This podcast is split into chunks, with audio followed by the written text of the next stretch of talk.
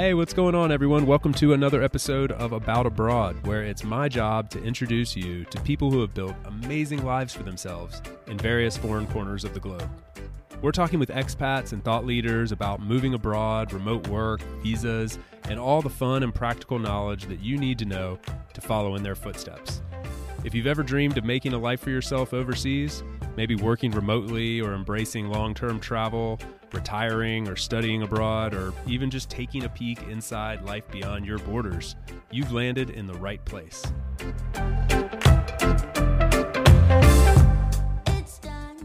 This episode is brought to you in partnership with my friends over at Kona. Those of you that have been listening to the show for a long time know that I am a huge fan of the remote work movement. However, I also recognize it comes with some challenges.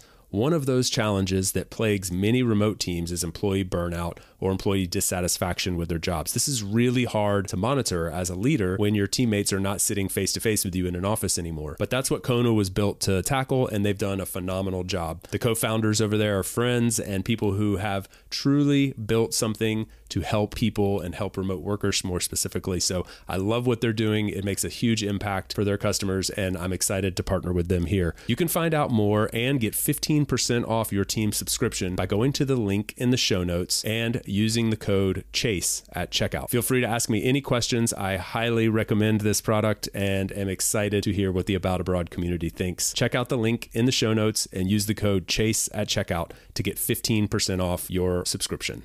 My guest today is my friend Lona, who joins me from the beautiful country of Albania, and she has got quite a story to tell that I'm really excited to dive into today. Originally from Albania, she immigrated to the US, spent years as a world traveler, and fast forward to today, she's one of the leading voices in the future of work movement, but she's also a traveling parent who has been able to continue experiencing a lot of the world through a multitude of different programs and ideas and concepts that she and her partner have baked into their life with their two young children. So it was really fun to dive into her viewpoint on continuing to travel with a family, but also wrapping that into having a successful career and experiencing some of her home country, Albania, which is somewhere that I'm about to be very shortly after this recording. So, a lot packed into this one that I really enjoyed diving into personally, and I think you all will really enjoy it as well. Please help me in welcoming Lona to About Abroad. Yeah, I think it was so funny when I saw that you were in Croatia. Well, actually, I, let me clarify. Are you in Croatia right now, or, or were you just there and you've left already? I left already. I oh, made okay. it down to Albania. Ah, you're in Albania. Okay, so that's the that's the reason that we're talking today, which I'm so stoked to uh to get into. But I saw like something you posted. I'm like, wait, you're in Croatia too. Um, I'm I'm here in Split, so we're we're recording from Split. And where are you? Um, I was in Rab, Croatia, which is an island all the way up north. Uh, it took me about 12 hours to drive down to Albania. So definitely don't, re- don't recommend doing it in a couple days. Uh, but uh, it was really beautiful to be up there. And right now I am in Tirana, Albania, which is the capital of Albania. It's also where I'm from.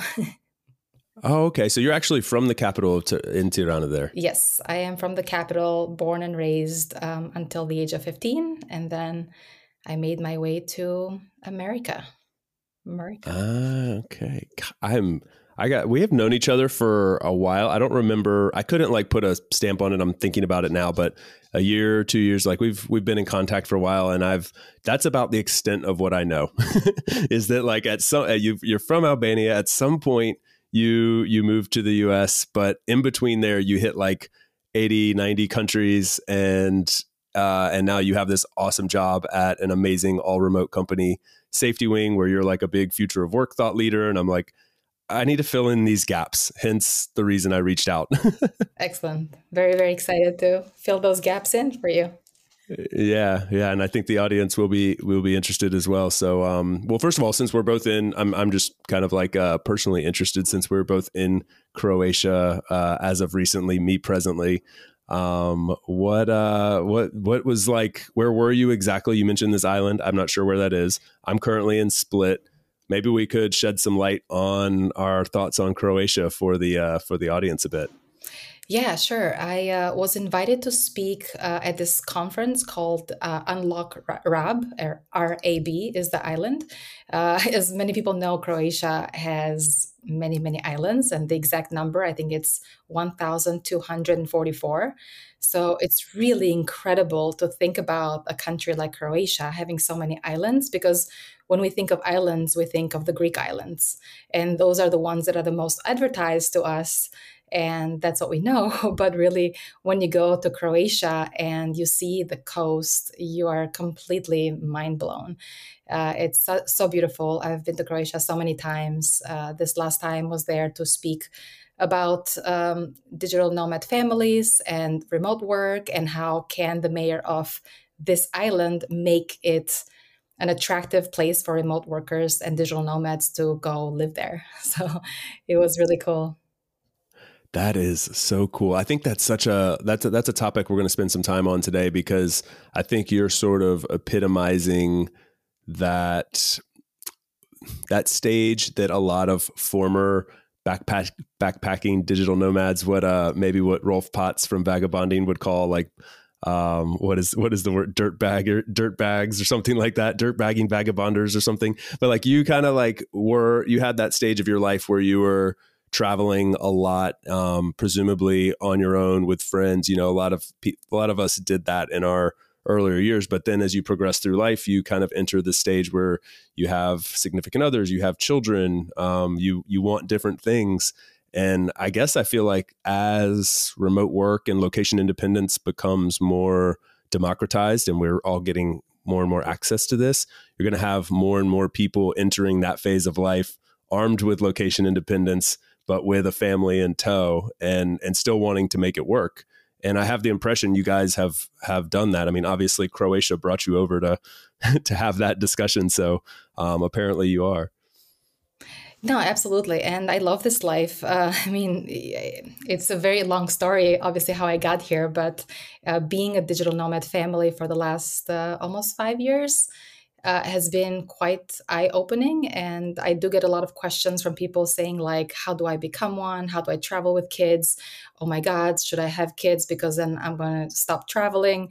And uh, I was one of those people where I was traveling quite a bit. Um, I saw the world very early on and went to all these countries and had this checklist. And I was going from country to country to get to 100, to get to 200 countries, you know. But then I thought, oh my God, you know, like this is not that fun after if you run uh, after a list, you know and I stopped doing that a while ago. Uh, but really, when kids came into the picture, it made traveling a lot more slower. Uh, and I really love this part uh, versus the part where I was just checking off boxes and I was going from country to country, uh, even though I had great experiences. If you ask me now, I don't remember many of them. Like going to Everest Base Camp, you know, like that's pretty awesome. Like I went there, uh, you know, going to places like Bhutan, you know, uh, not many people get to go there, um, but they were part of like this 118 day trip, you know, one backpack, 17 countries, 36 flights I mean, just like it's crazy going from the continent of Africa over to the Middle East, over to Southeast Asia, over to India. Yeah, like very, very packed. Sounds fun. Also exhausting. Yeah. And, uh, but but it sounds like there are t- there are times like I'm I'm in much more of like a I don't even know if I can call it like slo-mad fate. Like I'm, I even, I joked the other day, I was like, I think the slo-mads wouldn't even like keep me. Like I'm not very nomadic at all. I'm pretty like stationary, but I travel around a little bit. And um and anyway but i do have these like bursts of energy and enthusiasm where i'm like i kind of just want to like take a backpack and hop on a plane with like a one way ticket and figure it out. Uh i think what life is you know sometimes we always want what we don't have and often we think that if we had that we'd be happier. Um, but I, I think like where you are is really perfect and where i find myself now is great because i have this home base after so many years of having no home no possessions nothing. And uh, being able to still keep that you know travel bug and inspiration alive by being able to go to places but still having like somewhere to call home uh, and that actually is feeling good for me and i thought i'd never say that being a nomad for so long i mean over 10 15 years um, i yeah I can, I can 100% relate to you. This is like actually a, a challenge my wife and I are facing right now because we've been, we've like accomplished this dream of like, you know, there's like a couple big chapters, right? There's like aspire traveling a lot as a younger person, settling down, getting into the career, buying the house, doing all the quote unquote right things, saying like screw that, sell all the sell the house, quit the job, travel again. And now we found this like what should be the perfect middle ground where we're like, you know, we have the location independence, we're traveling a good bit, we kind of like rent a place and stay put for many months or years on end. Um, however, there is something we're really finding like uh, that you just referenced which is like not having your home not having your things not having your place where you're like not at all nomadic. It's like that place you come back to. And and i think that's starting to i know that's starting to weigh on us. So that what you just said right there really resonates with me personally and i and i know lots of other people listening can can relate to this as well. Yeah totally. I mean my partner my husband uh, was that person that like some stability. So for the longest time, I was bringing him around to all these places, and he's like, "Oh my god, like please, just like get us a home." and uh, finally, during the pandemic, we're in Puerto Rico, and I'm like, well my mom is like okay now you have two kids. You need to figure out like where is your home? Where are you going to raise these kids? And i'm like well i can raise them anywhere. I could live anywhere in the world. So like i have so many choices. And she's like Lona you need to make a decision. And she's like you can just not you can't live this life forever. And like why not? So we're going back and forth. And then finally she wins uh, because of course parents have some kind of influence on you. And um, we bought a place in miami just like I, I Googled it online. I was like, I needed driving distance to Miami, maybe 20 minutes, brand new. And uh, I looked, uh, went there, saw it, perfect, let's go. and then we, you know, we bought it just very quickly. But uh, it turned out to be a good investment because Miami has become this um, huge hotspot right now, especially with uh, Messi just signing uh, on this deal, as well as many other exciting things going on over there. and oh, I know you're from Miami city. too, so.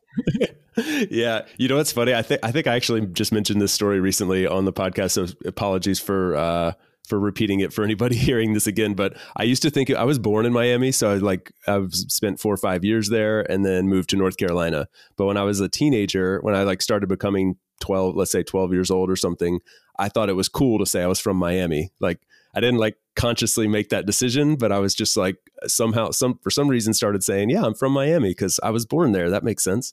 And uh, so for my friends, still joke with me. They're like, "Oh yeah, you're you're from Miami." Um, but I have spent a lot of time there, and I love Miami, and I do think it's even like it's a, it's not a place that people don't know about, right? Like people around the world know about the city of Miami, but it is really up and coming, even amongst that like upper echelon of awesome cities in in North America and around the world. Yeah, and, and what I love about Miami is that I, the last ten years of my life that I was um, being an entrepreneur and starting my own company, I lived in San Francisco and New York, and between the two cities. Uh, and now, in the last few years, many have moved down to Miami. So for me, I haven't had to make up a whole new group of friends because I already have friends from before that I basically just plug into and that has felt so good to have these previous relationships that you built all of these years to still uh, kind of like go in and spend time with them. And that feels you know really good especially post covid when people found themselves so isolated and separated from each other. Like we need community we need people around us we need to socialize even as parents uh, that have kids. Like we really need that.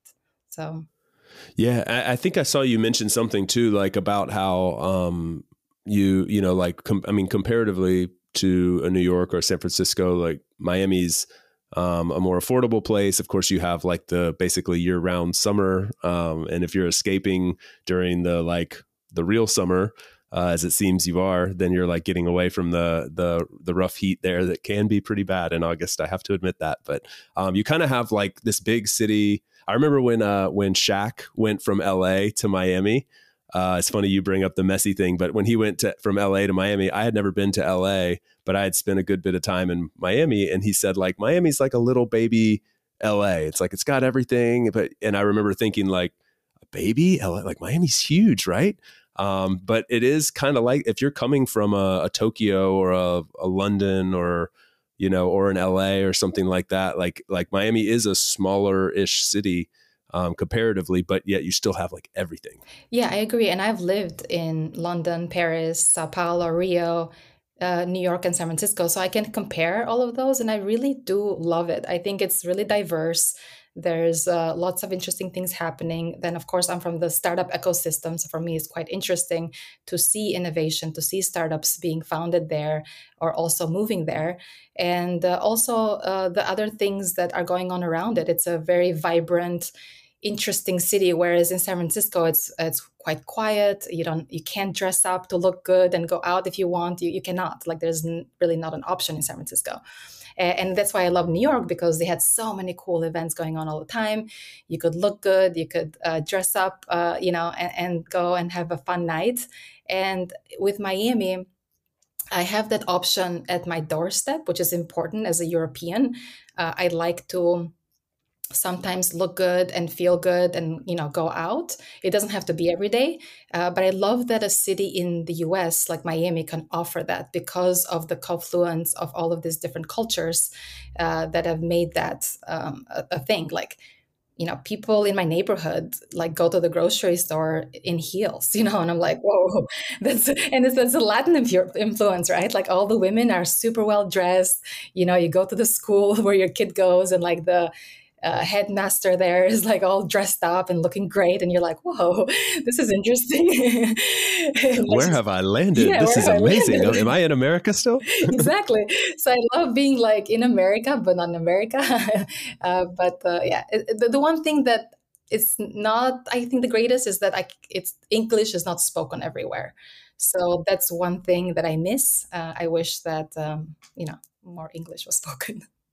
I remember I, I did an internship for my uncle's company, um, who uh, they have a, a, big real estate company there in uh, in South Florida, and I so I went down one summer when I was in college, did an internship with them, and like as like the intern, you get like the the kind of crappy tasks, right? Like, and so one of the days I had to go pick up a birthday cake for the manager of my department or something, and I like went right down the road, like their this their office is like in Brickell, like downtown Miami went to the grocery store right there and uh, like tried to i didn't speak spanish at the time. I tried to like say like hi i'm here to pick up the cake and the lady was like if you like like just speaking to me in spanish she's like if you don't speak english i have no idea what you're saying to me.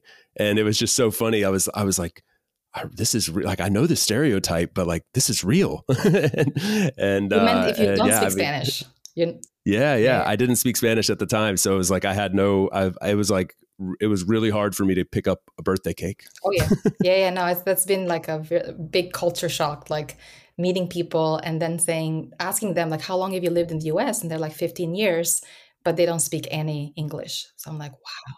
That's amazing that you can live in the U.S. and not speak the language of the country. Yeah, I love it. I love when they, they say like a lot of things about South Florida. Like you know, it's like oh, it's the it's the closest country to America or something like that, or the closest country to the United States, or like North, it's North Cuba, or um, you know, just just south of the United States. it's like always cracks me up. Um, I uh, I I'm so, it's so interesting. Like I'm very tempted to just like step back a little bit because you've mentioned already so many things that are about your life that if you we could they could each individually be these these uh, single topics, right? Like you started in Albania, you immigrated to the US at 15 years old. You've been a, a founder in a tech company. You've lived in cities like Paris and New York and San Francisco.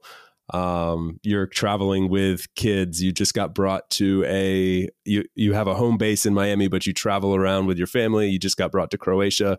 You're back in Albania now. Like there's there's a lot we can go into. So I think the easiest way to do it, although it's like the most boring, is to just take a big step back real quick and say, like, can you kind of walk us through sequentially?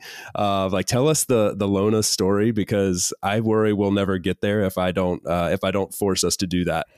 Thank you. And and you're right. We're not going to get there. We're just going to go back and forth with, with really interesting topics.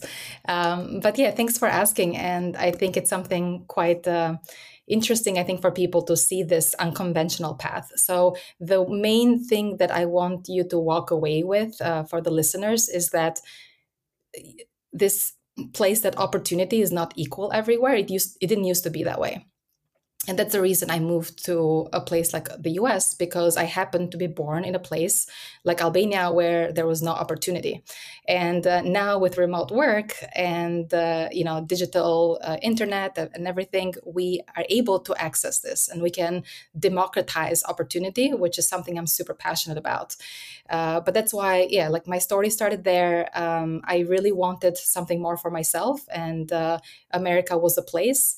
Uh, it taught me a lot of like resilience and to believe in myself uh, because I really had no one else around me to believe um, in me. Uh, the cool part is that uh, I was able to, yeah, go to school. Um, during school, I was working for U.S. Airways and that brought me to really interesting places. Uh, I wasn't a flight attendant; I was in operations in Washington Dulles, and um, uh, but I would get free tickets basically to go anywhere. So I'd go on the weekends to like Rome, to Paris, to London, and often I would go by myself because like no one else could afford to go with me. I was in college, and I would go, I'd show up in Madrid and be like, oh cool, I'm gonna go to the club and check it out, and then I find out that the club opens at 2 a.m. and I'm like, oh my god, like why would they, why would you go to a club at 2 a.m. Like when do you finish? Like 6 a.m. They're like, yeah. I'm like, yes. Oh my gosh. so that was really funny. I had to sleep until like 12 or 1 a.m. to go experience this thing in Madrid. Uh, so early on in life, I was like, yeah, traveling so much. Um, and then after college, uh, a friend of mine and I decided to go move to Brazil at the time people are like oh my god you're gonna die. People are gonna rob you. And we're like ah what's the worst that can happen? We have no money anyway so we're just gonna go. We're worthless.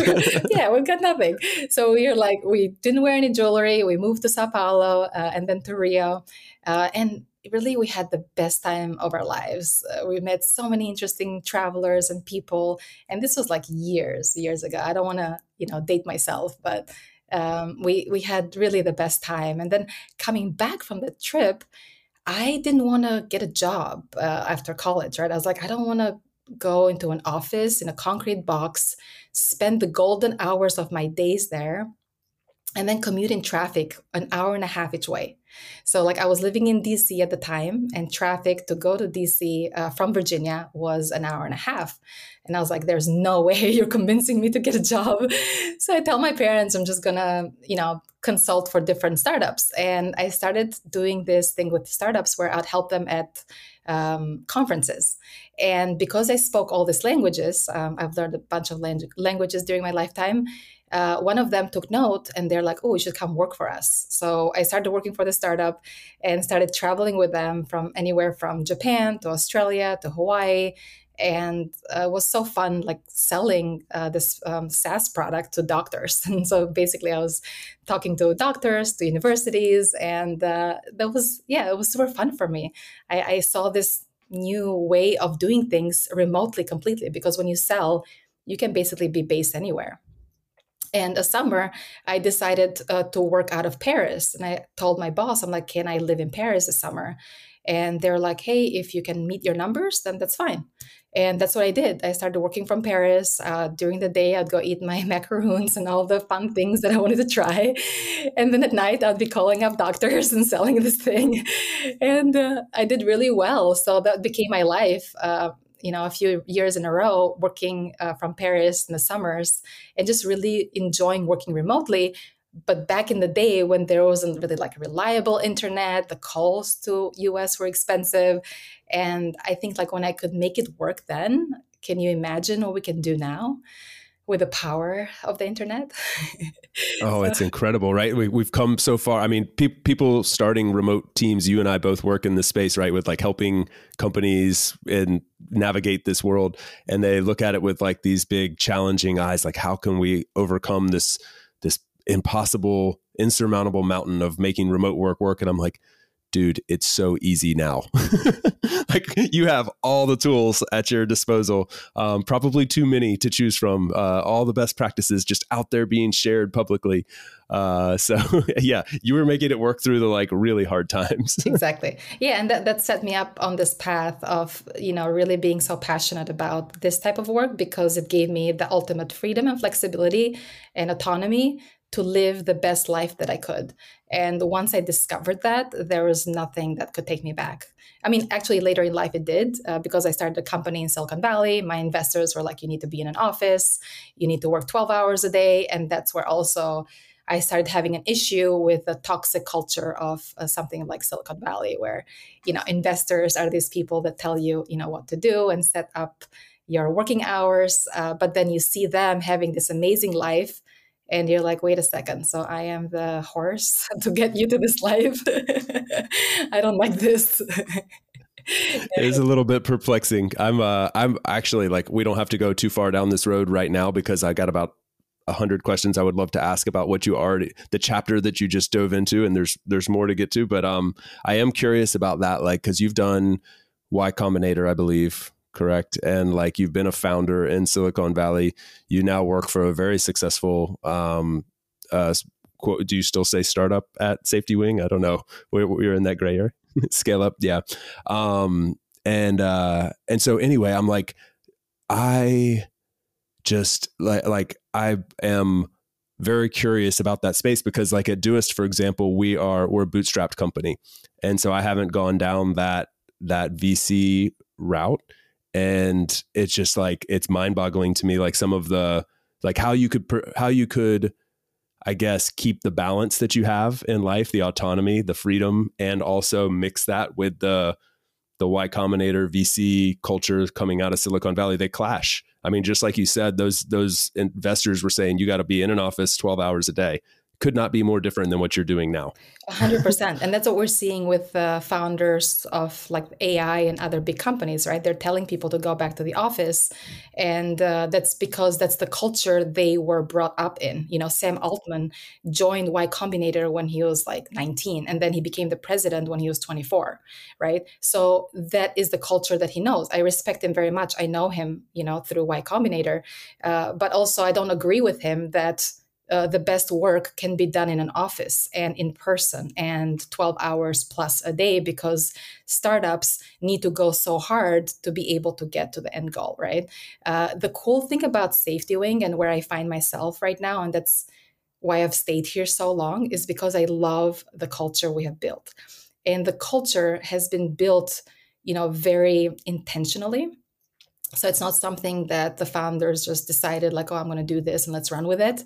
They had built other companies before. Uh, the cool thing about the founders is they're also Norwegian.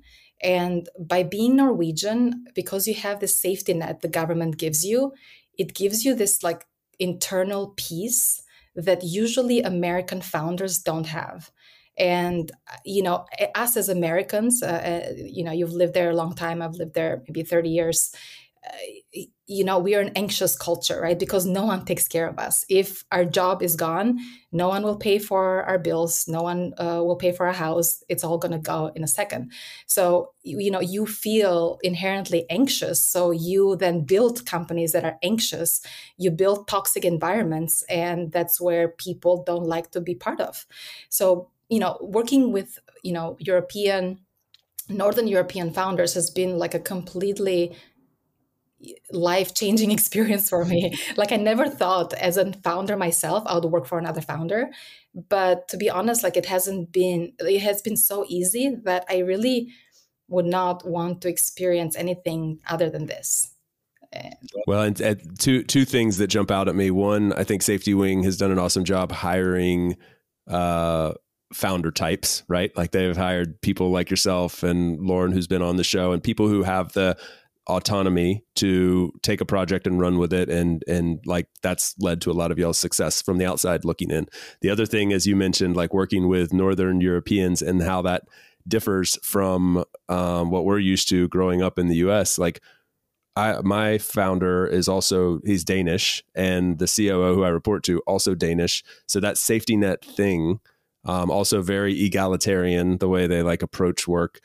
Uh, I have learned like like a fish out of water, you don't know like the waters around you, right? Until you're out of the water. And like growing up in the US, you just don't know that there is another way. And I'm not in no way like bashing what happens in the US. It's just a difference. And it and it's I'm attracted to that difference. Like I've enjoyed working in the way that people from that part of the world work. And some might argue like it's less successful in some ways, or you're not going to move as fast or make as much money or whatever.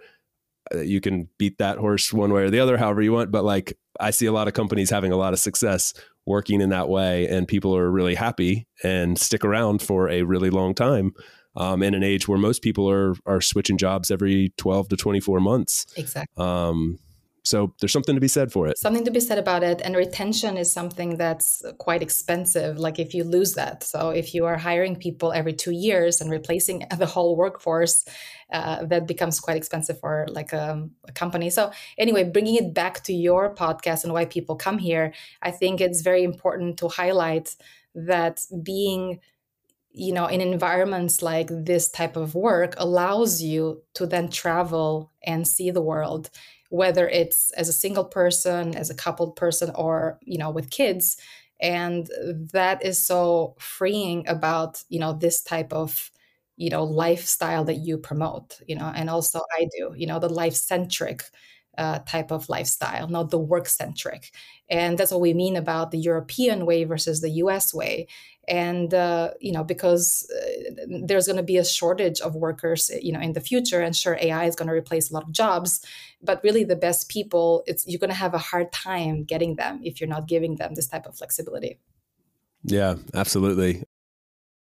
We'll be right back to the show after a quick break for a note from our sponsor Hey everyone, I am so excited to announce a new partnership with International Living. They are one of the leading organizations in the world helping people move abroad. And I actually got my start moving abroad via International Living when they inspired me to move to Ecuador many years ago. Long story for another day, but I will be teaching a course with the International Living team about moving to Spain, talking about some of the visa options available, and a little bit about why I have chosen to call this country home of all the places places in the world. So you can learn more via the link in the show notes and get a specialized discount only available through the About Abroad affiliate link there in the show notes. Go and check it out, sign up, and I hope to see you there.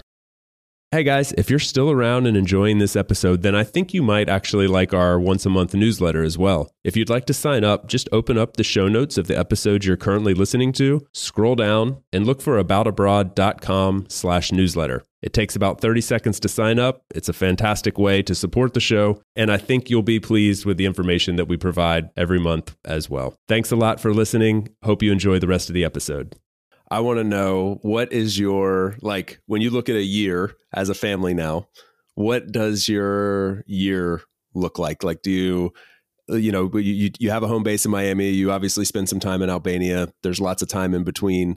Um I and and it doesn't you don't have to answer that question like as directly as I'm asking it, but I think you get the gist of it. I want I would love for people to know the way a a someone who's working uh, you know, you have like a successful career, you have two kids, you have a partner and a home that you own, and you still travel a lot and get to scratch that itch. Um, how do you approach that, uh, like from a big picture standpoint?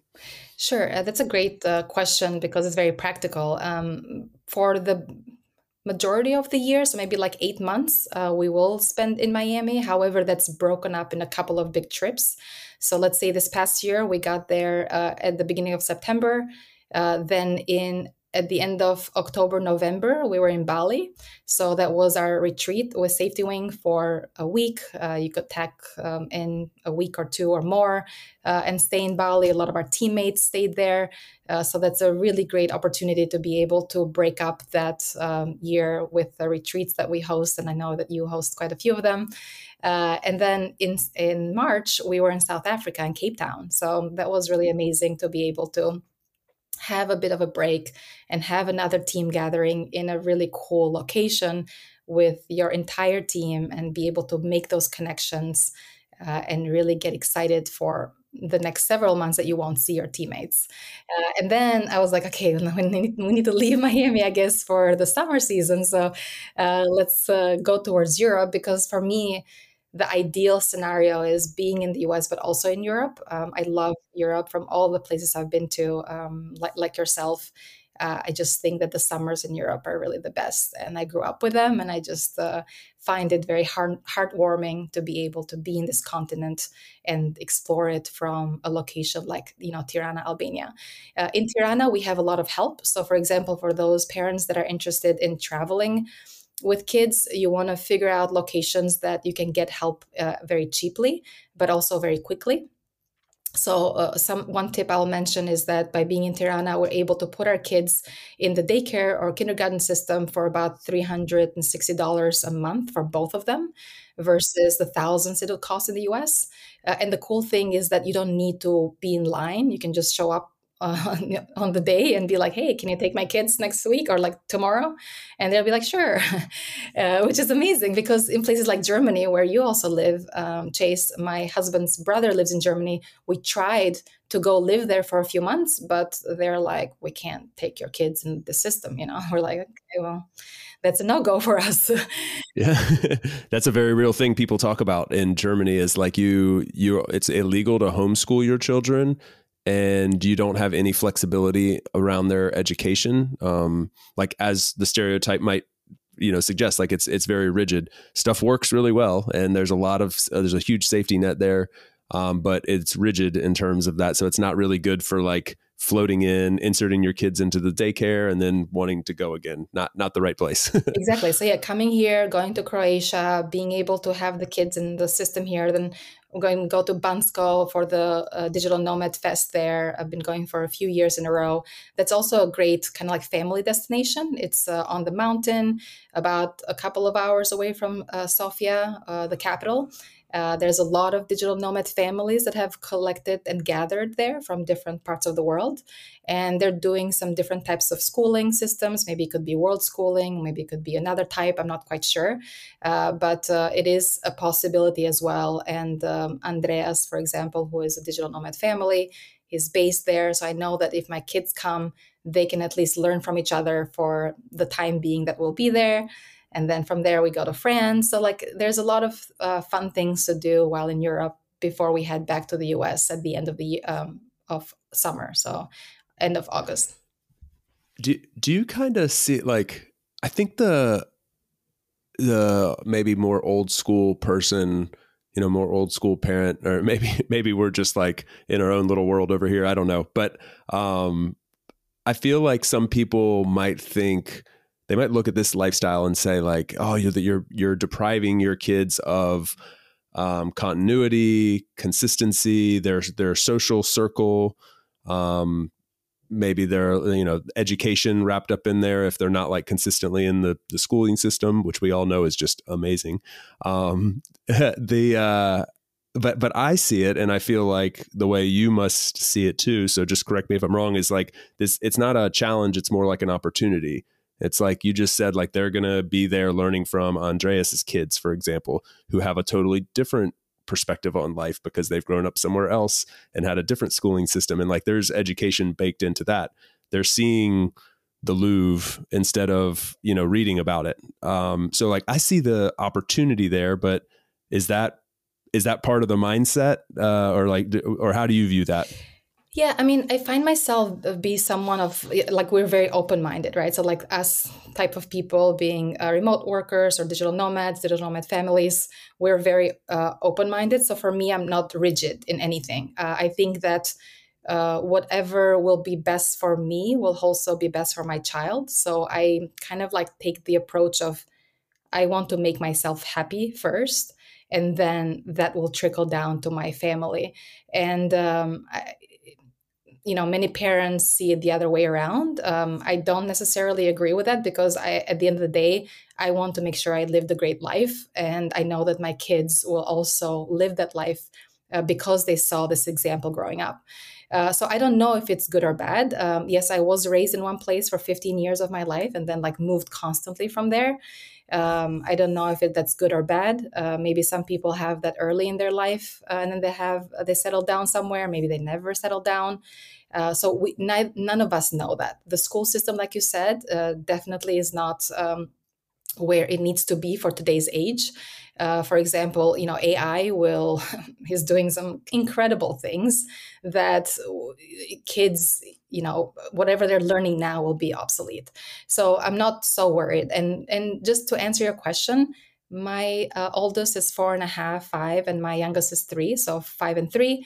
Uh, my son uh, like knows three languages, uh, and uh, that's all from like being in different places. And not you know he knows how to uh, add and multiply and like all these things like um, all all the like how to write. And i'm like i didn't teach them that. I just put them in whatever local system they learned. And i'm like oh, great. Okay. So i'm very relaxed about this stuff. I'm not the mom to be like oh my god like they need to go here so they can go to the ivy league stanford and like you know harvard and i need to get them a tutor and da, da, da. you know like that's not me. I'm very like relaxed. yeah I, I, I can see that and I like I I appreciate it and I also think well no I don't think I know because I see my inbox and I see the questions that come in about various topics. And if I was to put them into buckets, one of the biggest buckets would be something around this topic that we're discussing right now, which is like, hey, I really want to keep traveling, or I'm really, I've got location independence now. I'm so excited. I've always wanted to travel, but I have kids. So obviously I can't do that. And when I have episodes like this where I get to talk to someone who's, you know debunking that myth and showing how it can be done there is this like red thread amongst you all that you're you're all flexible and open and willing to like see the see the opportunity in this i guess and and also like it's okay to follow your dreams to continue to follow your dreams and bring the kids along for the ride because they're they're getting a pretty spectacular ride like i didn't leave the us until i was 18 years old and I saved up my entire senior year to be able to to do that. Uh, like I, I would have loved to have done some of the things your kids are doing. So I I don't know. I, I see like a lot of excitement and enthusiasm in this. Yeah, and and, really, I I also um, applaud those people that can stay in one place and love being there because I was never that type of person. And I think that's fantastic if that's the path you want to go down. Uh, but if you do have that itch and you want to be able to scratch it, there's so many interesting things that are being built in the space. So one of them is Boundless Life, which basically has its locations in Sintra, Portugal, in um, uh, Syros, Greece, in Bali, and then somewhere in Italy, I forget the name. Uh, but basically, they have uh, solved this for you. So if you have kids, they have the schooling system there for your kids. They have a co working space you can work uh, from the whole day. And then they have a bunch of activities uh, that you can be in community and you can um, meet others and you can stay connected and it feels really great to plug into these different communities all over the world without you having to do the logistics. So they take away the logistic part for you. Uh, you do have to pay a fee and it's you know kind of expensive if you've been doing it on your own. Uh, but actually it's not so expensive for those that are leaving uh, uh you know their lives behind let's say new york and san francisco yep I'm a huge fan of what they're they're doing. Uh, I think it's well. Actually, we'll drop. We have like a, a landing page set up through Boundless Life for About Abroad that we'll drop in the show notes um, in case anybody, if that resonates with you. I'm a massive fan of what they're doing. I don't have kids, so like I'm a total imposter from the outside looking in. Like, could I come hang out with you guys? Like, I don't have a kid. Uh, is there any way I could be invited? Um, but their their locations are amazing. Like the I love what they're doing, and there's and that's again like democratizing this whole thing because um, for a while, like you might have felt excluded from the like nomad scene if you were traveling as a family. Um, there was like this distinction, and this is this is bridging that gap. Absolutely. And I mean, and then nomad families are like really the building blocks for the future nomads. So, you know, my son got a passport at like one month old, and we started traveling at two months old, right? Both kids. They were born in New York, got a passport right away, and then we're out of the US, you know, somewhere else. And then they're going like country to country to country.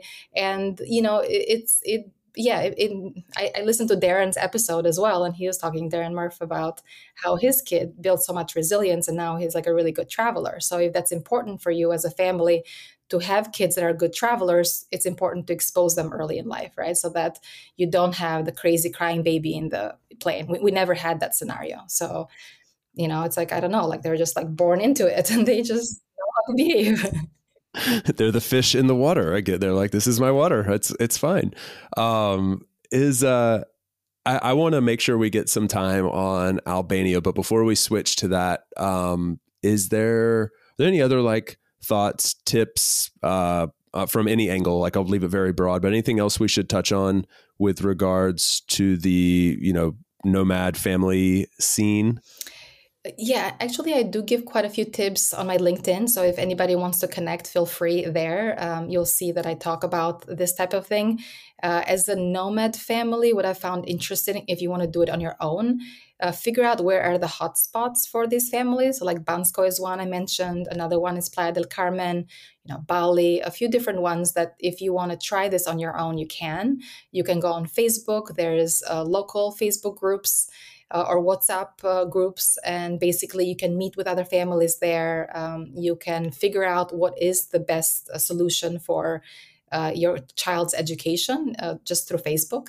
And uh, you know, if you travel to places that are not like Western world, you're going to have the best chances of getting uh, your kids into the system, right? So whether that is a daycare, kindergarten, maybe first or second grade, uh, you you go to places that are not the main places like the U.S. and you know France and those, you'll find uh, you really good help there. But you know those are some things, and then if you need community, there are you know certain groups, uh, but also there's Boundless as well, which is nice. Yeah. Awesome, awesome. Okay, yeah, that's that's uh, really helpful. I actually want to ask one more question. It's it's it's kind of personal, so feel free to not answer. We can cut this part out if uh, if we choose to. But did you find like was there ever a point where you questioned because of your nomadicness and desire to travel that you guys would have kids? And was it something that you like like you thought might prevent you from continuing to live the lifestyle that you that you wanted? And if so, how did you overcome that? And if not, tell me to shut up. no, I mean, I'm the best person you can ask this question to because I I had kids late in life. So I traveled extensively throughout so many places because and I always push the kid thing, you know, forward and forward, and like, oh, you know, in a couple years, oh, in three years, or whatever, right? And then the just the milestone just kept getting further and further. Uh, but what I would say now, having kids, is that I should have done it earlier. And I shouldn't have said, like, oh, I, I should be here in my career. I should be there, you know, all the countries I want to see. Uh, I should have just done it because now that I look back, I've kind of like forgotten all those experiences anyway. so I'm like, what's the point? And I can do them with my kids, you know? So, like, there's no reason to push that further down because then you, you know, like when you're an older parent, it's like you know a little bit harder with many things. So if you're like a younger parent you you have a bit of an advantage. Um, so i'd say if you have those doubts you know don't as long as you're like in a good relationship and you feel connected to your partner uh, you know a child will just make that relationship even more valid. Uh, you know i was in a relationship uh, before without a child for many many years. And after a while you lose the point of the relationship. So I'd say that definitely, if you have a good connection and you have a great, great partner, you, you need something else to have you look forward to and to plan for the future and build that uh, future together.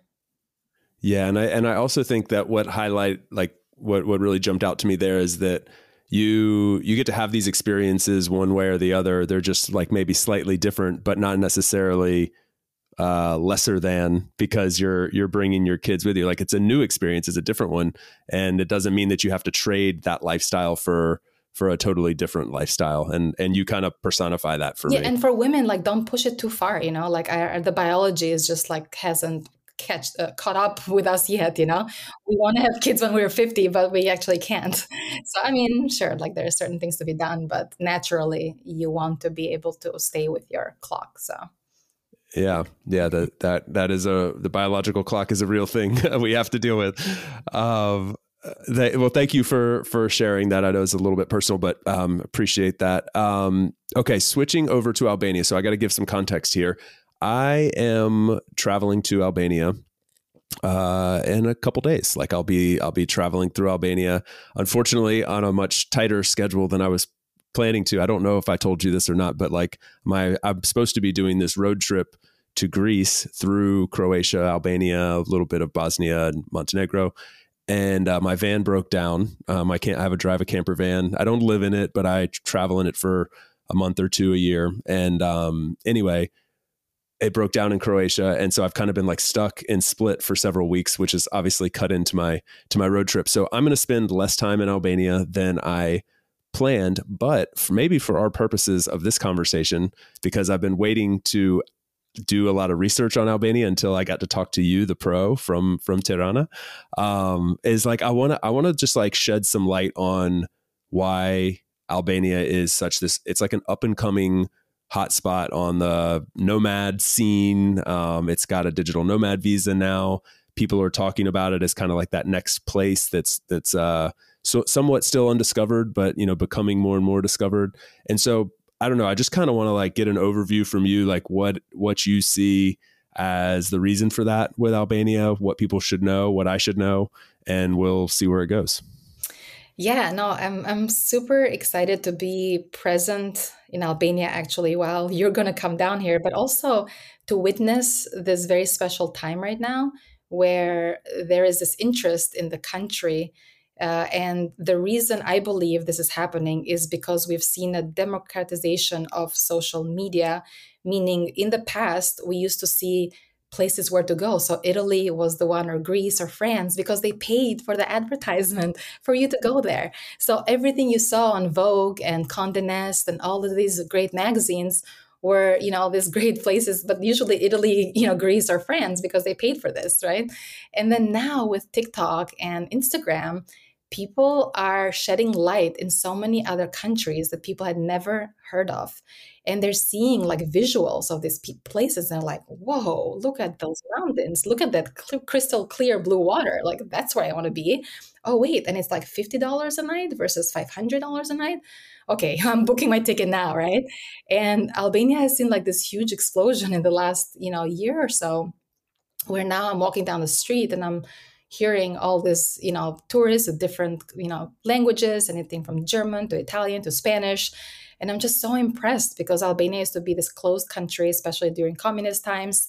Uh, and then in the 90s, didn't have much luck with its uh, politicians. So it was very corrupt uh, and it just went nose diving.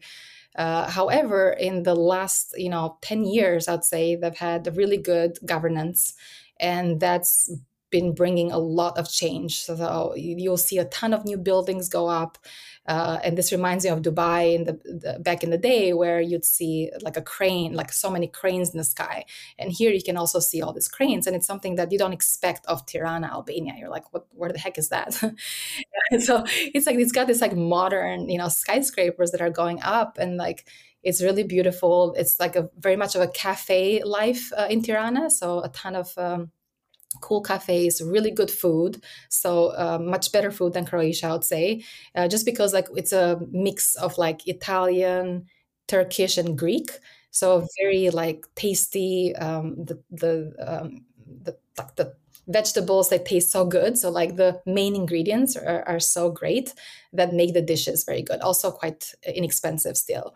Uh, but yeah, Tirana is great to come check it out. You know, for as men, as much time you have. Uh, it's funny because I have a colleague who's uh, from California and he's American with his uh, wife.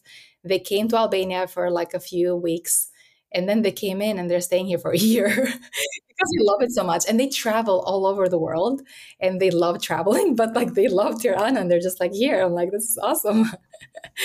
Could i could i tell you a funny story on that really quick? Because i had a similar experience. I so years ago i want to say about seven well i know it was seven years ago um, because i met this my wife and i met this couple an american couple from seattle on a ferry on our way over to ireland um, and they ended up they were they were living in an RV for two years, driving around Europe uh, and well, not just Europe, all over. Uh, they took ferries and went to into northern Africa. They drove uh, over in through through Turkey, a little bit into the Middle East. Like they were they were all over. And but they spent two years doing this, so they had seen everything.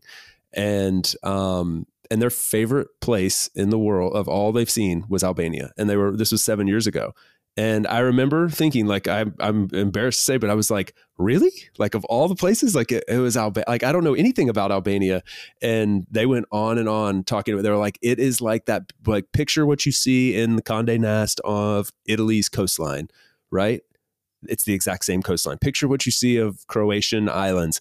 It's literally right there. It's the exact same thing, but for way less and, and just like, um, uh, they they talked a lot about like the friendliness that they didn't expect and uh, and the mountains how like you think about like the coastline is one thing but the mountains. So i found that hilarious. It was and they ended up staying because you can i guess for i want to say they were there for like six months or they ended up staying for a long time just in albania. Yeah as an american you can stay up to a year but yes the things that they like the most is the friendliness of the people the um, yeah like speaking english like everybody will you know be able to speak to you back in english and you'll be able to get around. Uh, and then yeah the the nature is just like stunning right? I haven't made it up to the north and i really want to. I sent you that uh, instagram page. I was like go to this instagram page check it out. Because i think it's like very visual for everyone right? Like chase um, you're like okay where do i go in albania? And even now i hesitate to say oh you should go here here and there I want you to see like what are you most attracted to, right? Like what are you drawn to, and see it through your lens versus me telling you where to go. Uh, I can recommend you like good places to eat. Like for example, there's this Tartuffe shop which makes truffle pasta, so fresh truffle pasta with fresh truffles, and guess uh, it's carbonara pasta with truffles on top. And what is the price, right?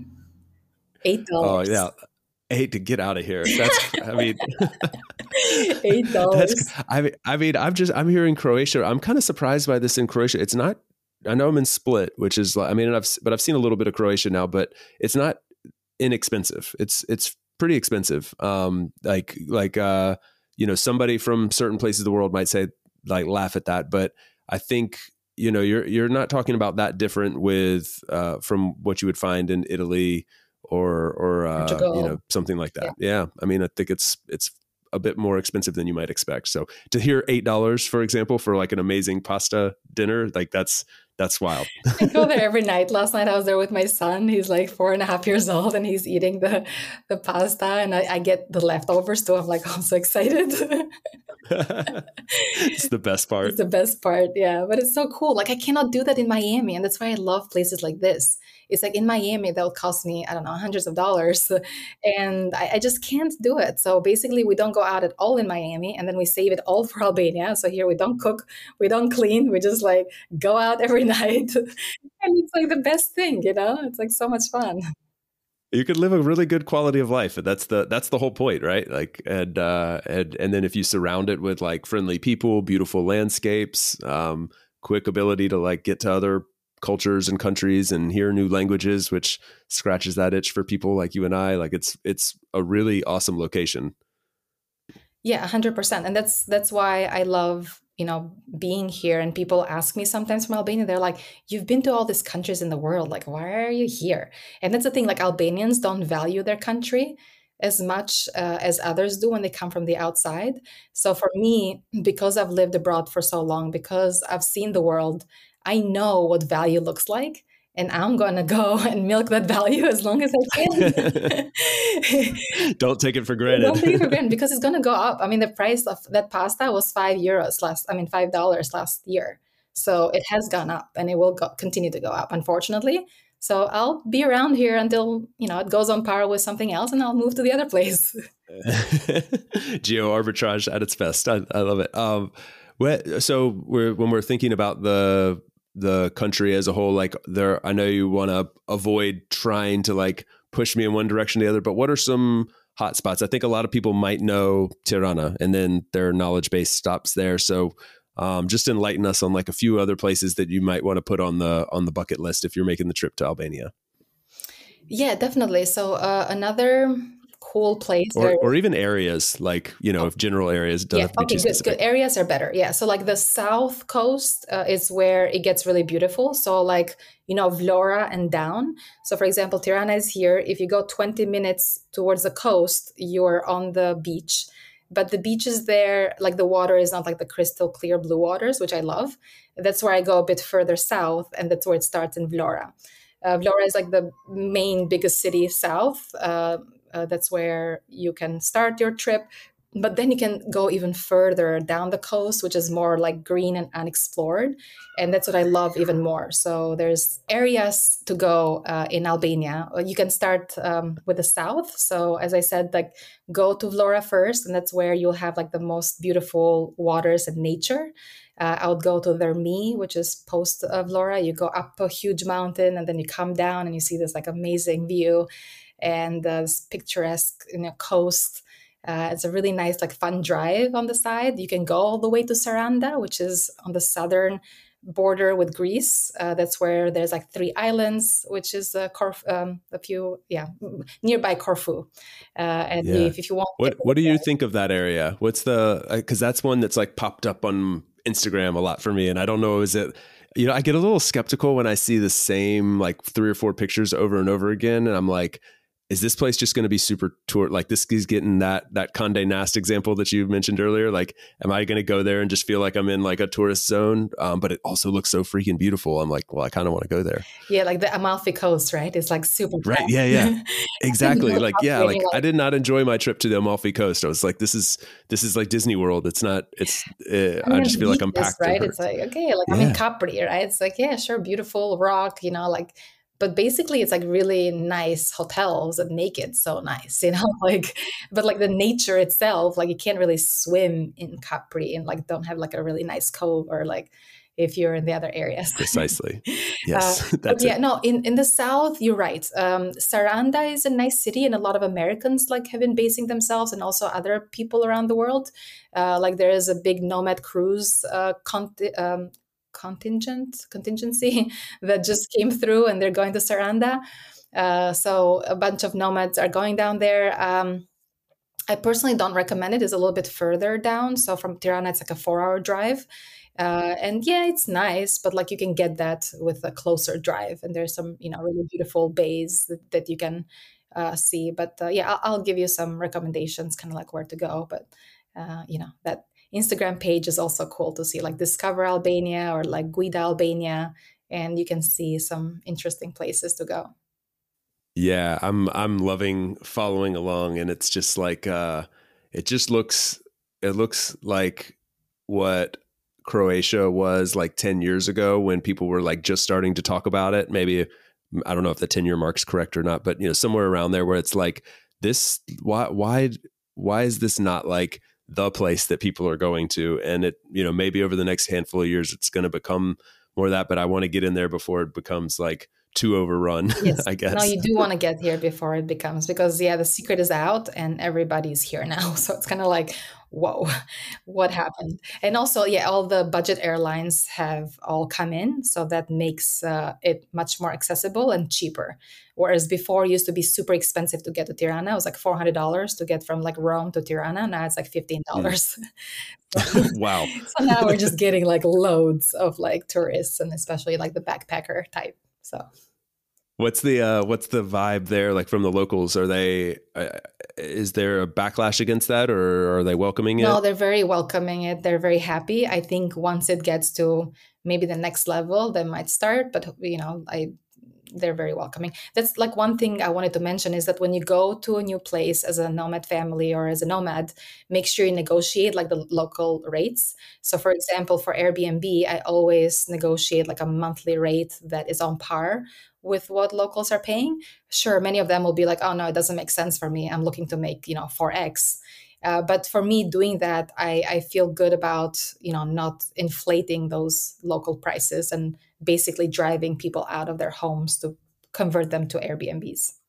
Yeah 100% good point. That's uh i, I totally agree with that. And it's also okay to do like I, I think some people might feel like they're not supposed to do that or something but it is i mean this is a win-win scenario um, for for everyone including the locals. Um, so it's it's okay to to try that and um, and i also think that's part of the beauty of like slower travel like going and staying somewhere for a month um, you have that ability like you, you know you have some buying power there and uh, I know like my landlord, I rented it because my van broke down. I rented a place here in Split on Airbnb, like literally got on there and booked it for the next day. And uh, the guy was thrilled. Like he was like, yeah, I mean, my place is filled for like a month now, basically, you know, that's amazing. Same. I'm um, in an Airbnb as well in Tirana. So I just like, you know, negotiate every time I come and, you know, it's like always get yeah. place.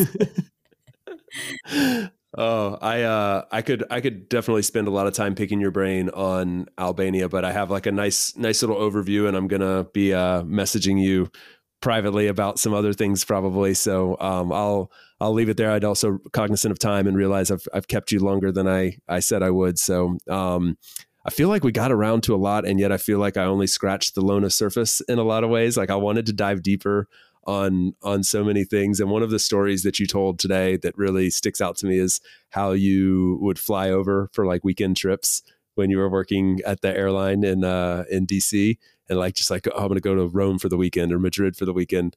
And I think that is that is such a cool thing that you were you were doing that. And it reminds me of when um, there was a point in my wife and I's life where we were both had like stable careers in the U.S. Again, like we kind of thought we were leaving the trying to leave the like travel lifestyle behind. And her boss, we were she was like making good money and her boss was like you need to learn how to enjoy this like you have this mentality that you can't use this money or something like you're you're not you know like you're not worthy of it or something but like do do whatever makes you happy with this money. And she came home and she's like hey we're we're flying to Europe in like 2 weeks and and we went for like I think we went for four days. Like we flew over, we did like two, we did a typical American thing, like saw like three cities in four or five days. Flew back, we're back at work, like you know, jet lagged and whatever. But I just think um, there's something about people who are willing to like just go and just like just experience it, just dive in and like figure it out, deal with the jet lag, deal with you know pulling the kids out of school and putting them in a new school and like just just going and doing it. And I, I love meeting people that are that are willing to do that and have been doing it a long time. So thanks for sharing all those experiences. Is like really fun to listen to. Yeah. Um, is there anything I know people are going to be wanting to follow along, listen to hear more from you and, and probably connect. Where should people go to um, to connect with you, learn more about what you do, either professionally, personally, um, and we'll put those show those links in the show notes as well. Yeah, easy. Like just LinkedIn is the best, and then slash Lona Alia. That's the best way to find me. And then yeah, feel free to follow the journey along. Again, if you have any questions about this type of lifestyle, just reach out and ask me. Pretty happy to do that. yeah, you're always like really forthcoming um, with with the like you know sharing about your your personal experience. I think professionally, like what you're doing at SafetyWing, which is really really awesome. And we didn't even get to dive into the global safety net that you guys are building there, but that's a, a whole nother thing that's really great for um, for people in this space, like you know from an insurance yep. standpoint, being protected while you're traveling. Uh, so we'll we'll also place a link for SafetyWing in the show notes, but then also like um, just how you're doing this as a family, a traveling family. Uh, there's there's a lot of really good information there on your LinkedIn. So I definitely recommend going to check that out if you're listening and enjoyed this one. Yeah, totally. And just like just do it, right? It's just like i am an entrepreneur and I just figure things out as uh, you know the plane is taking off. So just you know just do it and go out there and explore and not wait for anyone or anything to be perfect. You know, you're just gonna find your way along the way.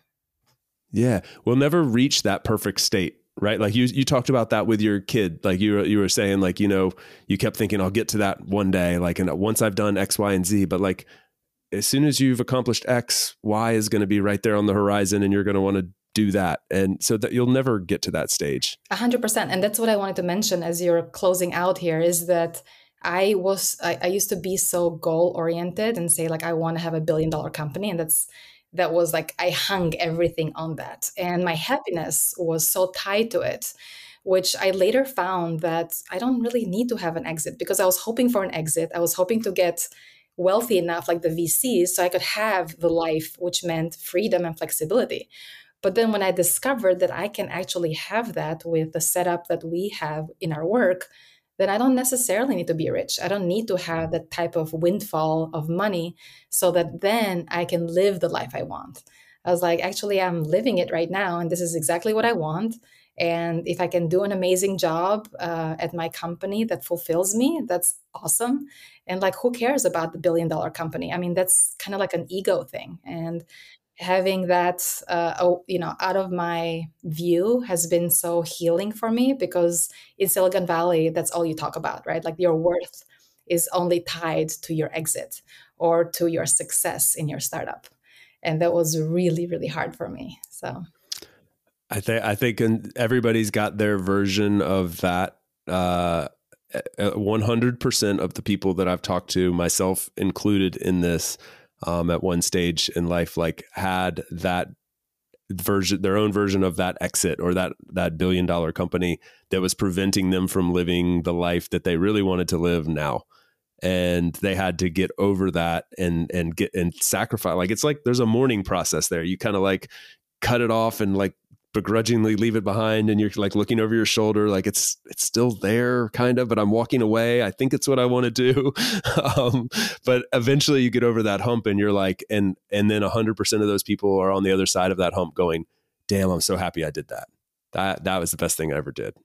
So yeah. Um, well thank you lona. This has been amazing and uh, i look forward to following the the family journey even more now and uh, and enjoying your home country very very Thank soon. Thank you, and uh, yeah, let's meet up when you're here with your wife. Would love to show you some things and eat some pasta. We will do that. Oh, it's can't wait. Maybe this will be launching right about the same time. So excellent. Um, awesome. Okay. All right. Thank you. We'll then. speak soon. Thank you. Thanks for tuning in today from wherever you are in the world. Once again, I'm Chase, and this has been another episode of About Abroad. For those of you wondering how you can best support the show, I have made it super simple for you. Just go over to the show notes of the episode that you just finished listening to and click on one of the two following links. Aboutabroad.com slash newsletter to get our monthly newsletter, no spam, guaranteed, or ratethispodcast.com slash aboutabroad, where you can quickly and easily leave a review for the show. It's not just important to me, it also helps more wanderers just like you find us. Finally, don't forget to subscribe on your podcast platform of choice, and we will see you again next week. Thanks again. Hasta luego, amigos.